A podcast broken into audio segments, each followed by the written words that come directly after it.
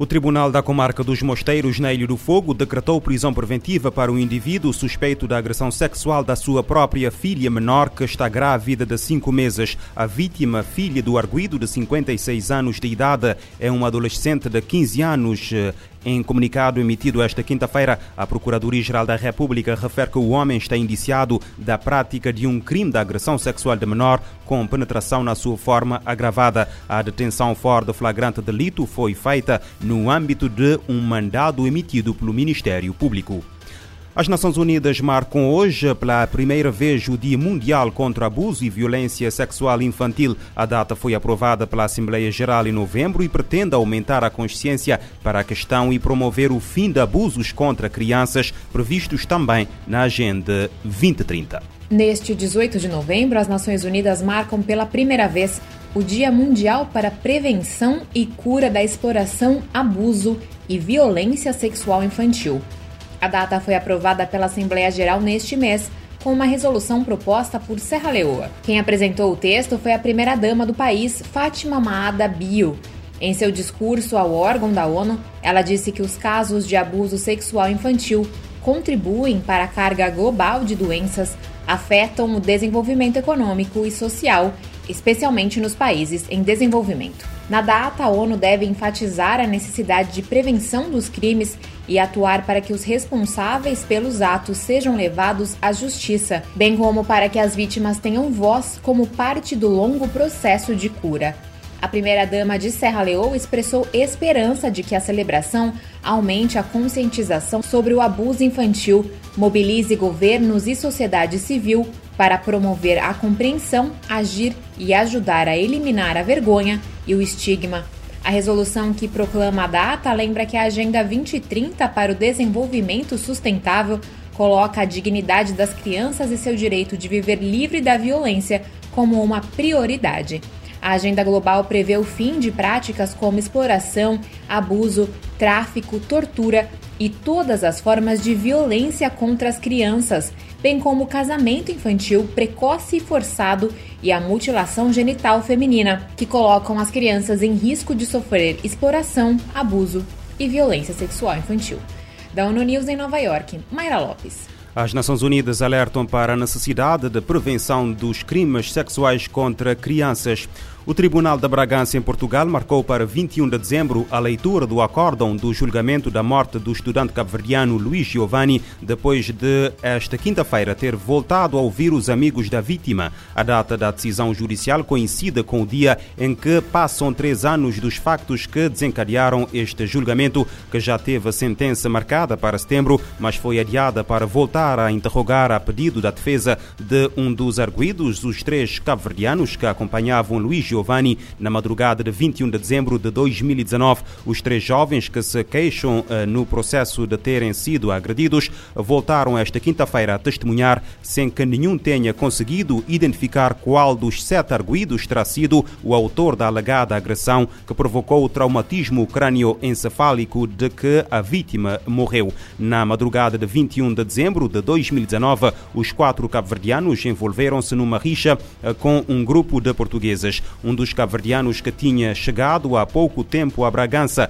para estudar no Politécnico local, Luís Giovanni, de 21 anos, apareceu nessa madrugada caído na rua inconsciente e sozinho, com um traumatismo na cabeça que só viria a ser confirmado depois de dar entrada na urgência do Hospital de Bragança. A versão inicial dos cabo-verdianos que o Ministério Público acompanhou foi de que o jovem tinha sido agredido com paus, cintos e a murro e pontapés por um grupo de portugueses. Inicialmente, oito jovens foram acusados de homicídio qualificado consumado em relação a Luiz Giovanni e de homicídio na forma tentada relativamente aos três amigos. Na fase de instrução pedida por alguns dos arguidos, um dos acusados foi retirado uh, do processo e os outros sete continuaram indiciados pelo crime de homicídio qualificado consumado, mas viram a acusação atenuada para ofensas à integridade física em relação aos três ofendidos.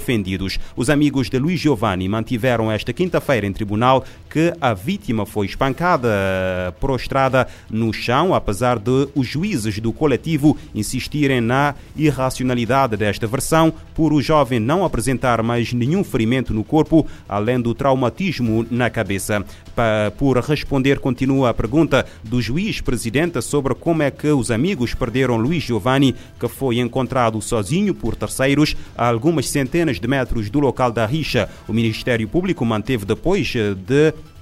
Uh, o Ministério Público manteve, depois de reinquiridos os três cabo-verdianos, as anteriores alegações finais, em que considerou que os restantes seis arguídos são inocentes e que aquele que entende que atingiu Giovanni com um pau não o fez com a intenção de matar nem de o atingir, mas num confronto com outro dos cabo-verdianos. Alguns dos advogados de defesa dos arguídos realçaram a total contradição dos argumentos dos ofendidos evidenciada na sessão desta quinta-feira com declarações diferentes das que prestaram no início eh, do julgamento. As defesas continuam a evocar como causa do traumatismo de que viria a morrer dez dias depois uma eventual queda de que a vítima terá sofrido e que é também referenciada na autópsia, que foi inconclusiva sobre a causa da morte eh, resultar de uma pancada ou de queda acidental.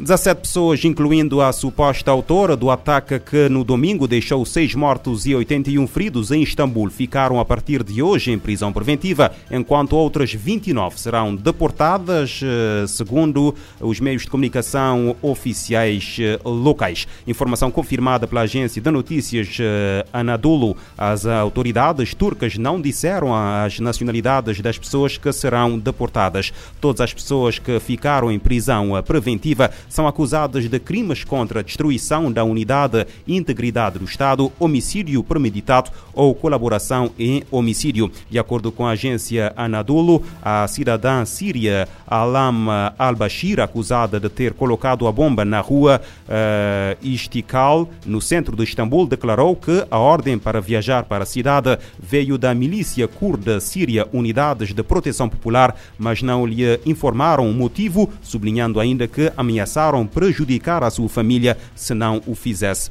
Alam al-Bashir declarou ainda que eh, percorreu por três vezes a zona do ataque e que não sabia que tinha uma bomba na mochila que lhe deram para colocar na rua. No domingo passado, a cidadã síria apanhou um táxi em direção ao centro da cidade com outros dois suspeitos e depois sentou-se num banco na rua uh, Istikal, onde esperou 40 minutos até receber uma chamada a dizer para deixar a mochila e sair do local. A Unidade de Proteção Popular é considerada pela Turquia uma organização terrorista, mas que tem sido apoiada pelos Estados Unidos no combate contra o grupo jihadista Estado Islâmico na Síria. Síria. A ONU está a apoiar várias comunidades após três furacões que atingiram a América Latina e Caribe em setembro e outubro. O Programa Mundial de Alimentos entregou ajuda a cerca de 800 mil pessoas na região. A agência da ONU precisa de 366 milhões de dólares para cobrir custos operacionais nos próximos seis meses. O Programa Mundial de Alimento está fornecendo assistência para cerca de 800 mil pessoas afetadas por três furacões que atingiram a América Latina e Caribe em setembro e outubro. Fiona, Ian e Júlia ganharam força no Oceano Atlântico e causaram fortes chuvas, inundações e deslizamentos de terra. Além de alimentação, o PMA está entregando apoio logístico e técnico a governos e parceiros. Antes da temporada de furacões, a agência pré-posicionou mantimentos e pessoal em toda a região. Olhando além da resposta imediata, o PMA está fortalecendo a resiliência das comunidades, ajudando na adaptação às mudanças climáticas. A agência planeja atingir 9 milhões de pessoas este ano e precisa de 366 milhões de dólares para cobrir seus custos operacionais nos próximos seis meses.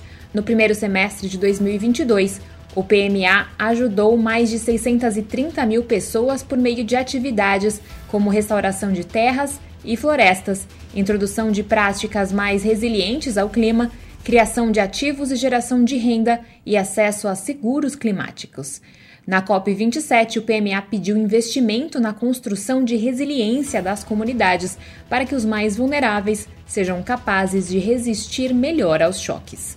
Da ONU News em Nova York, Mayra Lopes. Atualmente, quase 10 milhões e 600 mil pessoas na América Latina e no Caribe enfrentam insegurança alimentar.